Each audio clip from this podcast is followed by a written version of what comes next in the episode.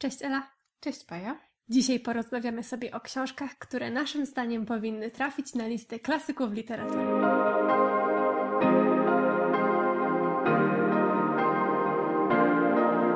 Witamy wszystkich po dłuższej przerwie. Cieszymy się, że tak niesamowicie odpowiedzieliście na nasz ostatni odcinek. Cieszymy się, że tak licznie komentowaliście nasze posty i odzywaliście się w wiadomościach prywatnych. Bardzo się cieszymy, że chcecie nas słuchać. I mamy nadzieję, że dzisiaj też przyłączycie się po tym odcinku do dyskusji na dalszy temat, bo dzisiaj w pewien sposób mamy kontynuację poprzedniego tematu. Przypomnijmy, że rozmawiałyśmy o listach książek, o listach klasyków i książek tak zwanych, które każdy powinien w życiu przeczytać. I oczywiście wywołało to u nas pewną dyskusję na temat, co jeszcze powinno się na takich listach znaleźć, czego nie widziałyśmy, kiedy je przeglądałyśmy. I mamy nadzieję, że najpierw wysłuchacie naszych rekomendacji, a potem podzielicie się swoimi, co według Was powinno trafić na taką listę. Może właśnie jest to coś, co poszerza nasz, nasze widzenie świata i nasze widzenie literatury. My wybrałyśmy dzisiaj, chociaż oczywiście było wiele kandydatek, ale dzisiaj wybrałyśmy dla Was dwie książki, dwóch autorek. Wybrałyśmy Donnę Tartt, Tajemną Historię i Hanie Yanagiharię, Ludzi na drzewach.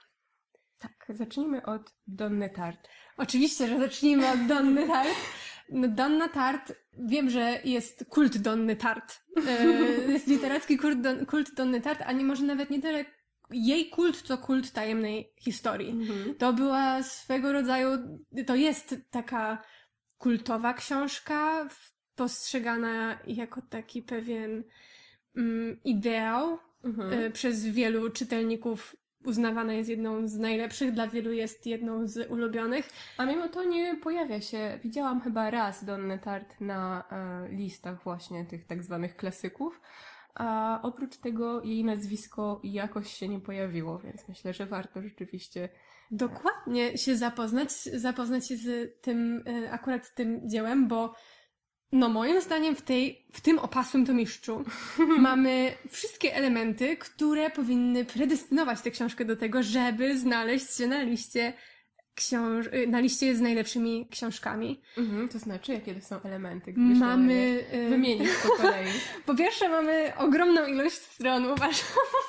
Ale no dobrze, na poważnie mówiąc, myślę, że tutaj to, co sprawia, że Tajemna Historia moim zdaniem powinna znaleźć się na liście najważniejszych książek, które należy przeczytać, jest jej niesamowita wielowarstwowość. Mhm. E, niesamowita zdolność do budowania świata, mhm. do wciągania nas w przedstawianą historię. Ta książka oferuje nie tylko rozrywkę, która, którą czerpiemy, czytając tę porywającą historię, ale także coś więcej. Mamy tutaj liczne odwołania do kultury starożytnej Grecji, mnóstwo literackich smaczków, więc ta książka powinna zadowolić czytelników, którzy po prostu chcą się w coś zaczytać, a także tych, którzy chcą odpowieści czegoś więcej, doszukiwania się jakichś ukrytych e, motywów, sposobów, powiązań. tak, powiązań, sposobów prowadzenia narracji. Tak, ja pamiętam, że kiedy czytałam tę książkę, to właśnie jednocześnie nie mogłam wyjść z podziwu dla języka, jakim posługuje się Donna Tartt w tej książce. E, czytałam ją po angielsku, więc trudno mi powiedzieć, jak wygląda to w tłumaczeniu, ale zważywszy na to, że tłumaczem jest Jerzy Kozłowski, to e, domyślam się, że na pewno w, w polskiej wersji również możemy odnaleźć te, te wszystkie piękne zabiegi. A właśnie jednocześnie byłam bardzo, bardzo wciągnięta w tę historię, co jest niesamowite, bo ona nie rozwija się bardzo szybko. Tam w tej fabule wszystko tak powoli się przegryza, te postacie zmieniają się, dojrzewają, coś się tam dzieje bardzo powoli, a jednocześnie jest to tak opisane, że czytelnik czy czytelniczka jest wciągany w ten, w ten świat i jest bardzo, bardzo ciekawy, co się dalej wydarzy. Dokładnie. Bardzo podobała mi się też. Ja akurat czytałam tę książkę po polsku, ale było to już prawie dziesięć lat temu, więc nie mogę za bardzo się teraz wypowiedzieć na temat tłumaczenia. Za to bardzo dobrze pamiętam bohaterów. Mhm. I to, jak niesamowicie autorka potrafi stworzyć grupę mhm. ludzi, którzy w, z dużą dozą prawdopodobieństwa powinni być uznawani za sympatycznych, lubianych, takich, do których można podejść i się z nimi zaprzyjaźnić, ale wcale te, takimi nie są. To są mhm. okropne osoby o bardzo podłych cechach charakteru, które nawzajem się wyniszczają. I mhm. ta... To, jak autorka niesamowicie potrafi stworzyć wrażenie czegoś, kogoś przyjemnego, a potem na drobne elementy rozłożyć psychologię mhm. danej postaci i pokazać nam tę postać jako kogoś zupełnie nieprzyjemnego, to też zrobiło na mnie ogromne wrażenie wtedy, gdy czytałam. Właśnie kalejdoskop świetnie zbudowanych postaci, które wpływają na siebie w bardzo zniuansowane sposoby. Mhm. Tutaj nie dzieje, nic nie dzieje się szybko. Tak. I to, jak ci bohaterowie powoli odkrywają przed sobą karty swojej złożoności i odkrywają się przed czytelnikiem, jest niesamowite. Tak, myślę, że właśnie psychologia grupy tutaj odgrywa bardzo, bardzo dużą rolę i właśnie możemy tak trochę z dystansu jako czytelnicy studiować to, jak my ludzie działamy, jak działamy odrębnie w samotności, jak samotność na nas wpływa, jakie wtedy mamy emocje i jakie wtedy um, chcielibyśmy podjąć działania, a co się zmienia, kiedy jesteśmy w grupie, kiedy chcemy bardzo przynależeć, kiedy jednocześnie zaczynamy widzieć, że ta grupa ma na nas zły wpływ, albo że właśnie poszczególni członkowie tej grupy w jakiś sposób nam szkodzą, czy to fizycznie, czy psychicznie, czy moralnie, bo tutaj wszystkie te kwestie się, się pojawiają w, w tej opowieści, więc myślę, że od strony psychologicznej jest to niesamowita powieść, zarówno tak jak powiedziałaś, jeśli chodzi o poszczególnych bohaterów i jeśli chodzi o nich jako, jako całą grupę. Tak, właśnie o psychologię grupy, dokładnie, i uświadamiamy sobie, że jesteśmy w sytuacji, która kompletnie nam się nie podoba, ale nie ma za bardzo wyjścia. I tutaj główny bohater, no, na dobre i na złe związany mm-hmm. jest z y, osobami, które bardzo chciał poznać i do których bardzo chciał się zbliżyć, ale podszedł za blisko. I teraz jak poradzić sobie z tą sytuacją, jak teraz zachować siebie samego mm-hmm. w pewien sposób i, i jak odnieść to do tej nowej wiedzy, którą ma na temat osób, które tworzą tę grupę. Więc tutaj to było niesamowite. Jestem pewna, że z jakąś książką Donny Tartt mieliście do czynienia. Ona wypuszcza książkę raz na dziesięć lat i zawsze to jest bomba, że Donna Tartt... Za dwa trzy lata czeka na ten moment. Dokładnie, ja mam nadzieję... Przygotować się na ten moment, czytając poprzednie trzy. Tak, tak. Więc myślę, że do, jakoś obiła się wam o uszy. Jeśli nie, bardzo polecamy. Tajemna historia Donna Tartt. Nie wiem, czy jesteście zaskoczeni tym, że wybraliśmy, wybrałyśmy Ludzi na drzewach, ale my nie jesteśmy zaskoczone. nie, nie chcę, żeby to teraz zabrzmiało źle, bo ja kocham Małe życie. Kocham. Po prostu kocham. To jest po prostu jedna z najwspanialszych książek, ale mimo to postanowiłyśmy dzisiaj porozmawiać o Ludziach na drzewach. Może nieco przekornie, bo wydaje mi się, że częściej mówi się jednak właśnie o małym życiu niż o ludziach mm. na drzewach, ale moim zdaniem te powieści są równie dobre. Nie wiem, jak ty się na to zapatrujesz. Ja się trochę mm, powstrzymuję, bo moja opinia jest niepopularna. Mnie Ludzie na drzewach podobali się dużo, dużo bardziej niż Małe życie. Co nie znaczy, że Małe życie mi się nie podobało, bo bardzo się związałam z bohaterami, ale myślę, że w Ludziach na drzewach jest, znajdziemy taką kumulację doskonałych książkowych elementów, że to jest coś, co przemawia właśnie za ludźmi na drzewach i za tym, żeby to właśnie tę powieść tej autorki wybrać jako taką sztandarową, polecaną, którą właśnie możemy powiedzieć, że to jest coś, z czym każdy powinien się zapoznać. Okej, okay, co składa się na te elementy?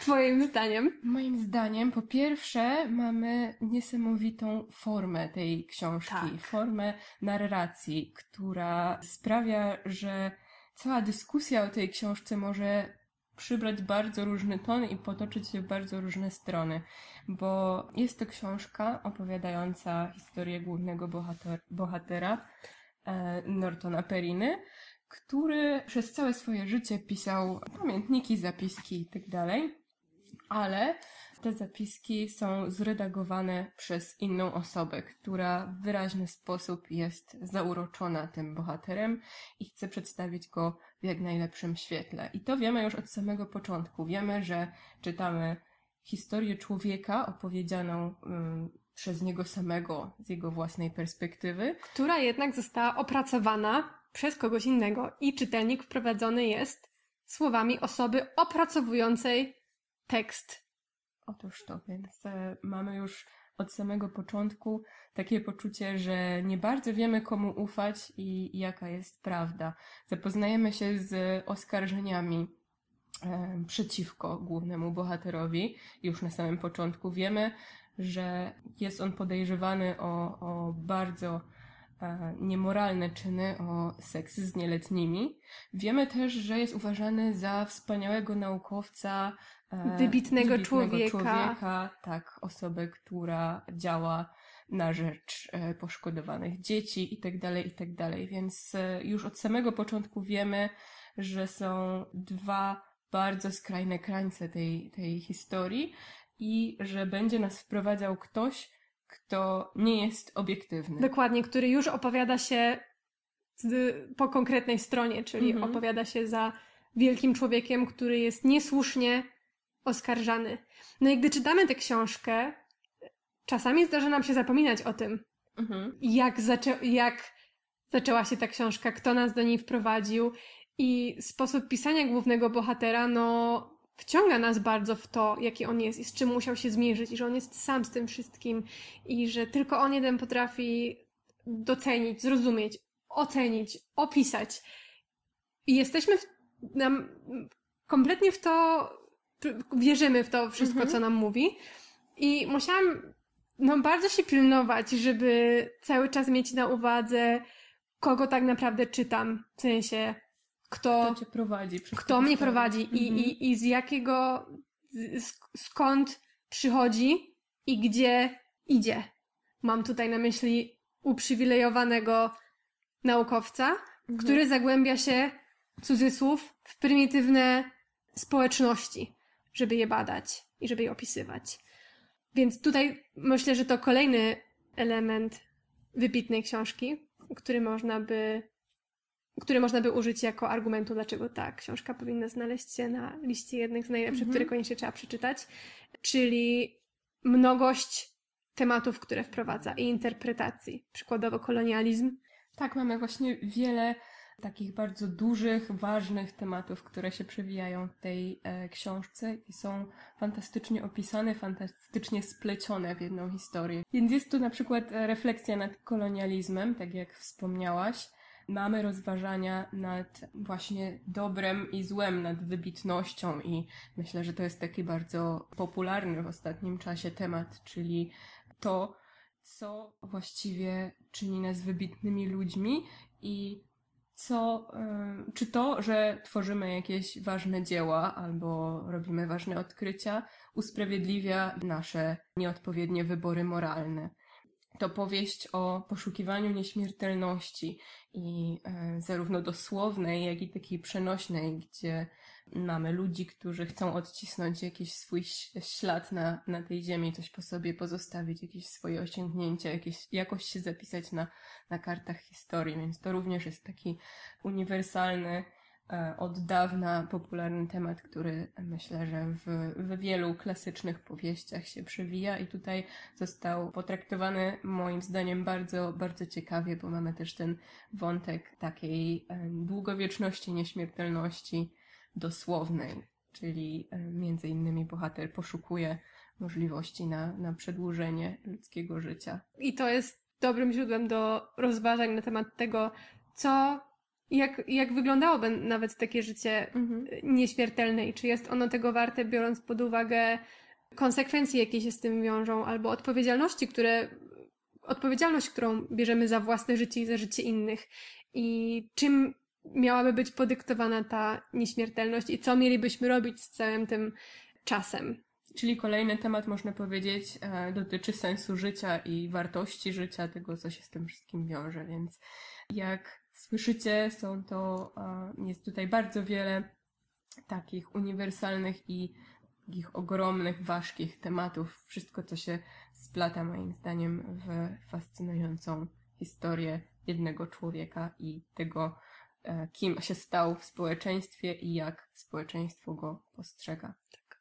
Ta książka jest takim trochę testem też właśnie dla czytelnika, na ile uważnie potrafi on śledzić pewne niuanse, które właśnie pojawiają się w tekście, do którego wprowadza nas no, bardzo niewiarygodny mhm. narrator. Niewiarygodny, bo wszystko widzimy poprzez jego dzienniki, a też właśnie wiemy, że były one edytowane, więc już nie wiemy, co zostało z nich wycięte, co może zostało dodane. Więc to też bardzo ciekawe ćwiczenie w tym, żeby pamiętać, że każda historia jest czymś więcej niż tylko tym, co trafia do mainstreamu. A tu mm. mamy przykład, przykładową postać, która do mainstreamu trafia, czyli wielkiego mm-hmm. naukowca, poważnego człowieka, uznaną osobę, która opowiada swoją historię i to właśnie no, mamy tendencję wierzenia takim narracjom, takim mm-hmm. osobom w pierwszej kolejności. I to jest bardzo dobre w tej książce, bo każe nam zastanowić się, czy aby na pewno jest to słuszne podejście i czy czyjegoś głosu na przykład nie brakuje pominięto. W tej książce, mhm. nie pominięto, albo co zostało dopasowane w wypowiedzi głównego bohatera tak, żeby jak najlepiej pasowało do właśnie tej konwencji, którą on chce przekazać i tak. tego, jak chce się zaprezentować tak, światu. Tak. Ja muszę powiedzieć, że jednym z ulubionych momentów czytania tej książki było to, jak ty ją skończyłaś, a ja już dawno ją skończyłam i mogłyśmy o niej porozmawiać, tak. bo myślę, że właśnie to też jest wyznacznikiem dobrej książki, a mianowicie fakt, że skłania do dyskusji i do, do takiej dyskusji, która jest nie tylko omówieniem, co mi się podobało, a co mi się nie podobało w tej książce, ale takiej, która właśnie zagłębia się w te niuanse i w zastanawianie się nad tym, co która z nas wyniosła z tej książki, jak to zrozumiała, jak można jeszcze inaczej by na to spojrzeć, więc myślę, że to jest kolejny argument za tym, żeby ją przeczytać, najlepiej co najmniej w parze albo w klubie czytelniczym, bo to jest książka, którą warto z kimś omówić i którą będziecie chcieli i chciały z kimś omówić po tym, jak już ją skończycie. Zgadzam się. Dlatego też, jeżeli już ktoś z was zapoznał się z tą książką, to bardzo was prosimy o zostawianie komentarzy, dzielenie się swoimi wrażeniami i e, jeżeli macie inne pomysły, kto jeszcze i jakie książki powinny znaleźć się na takiej klasycznej liście bestsellerów, to jak najbardziej również wysyłajcie nam swoje propozycje. To tyle na dzisiaj. Dziękujemy, że nas słuchacie. Dziękujemy za wszystkie komentarze i uwagi. I do usłyszenia już niebawem. Do usłyszenia.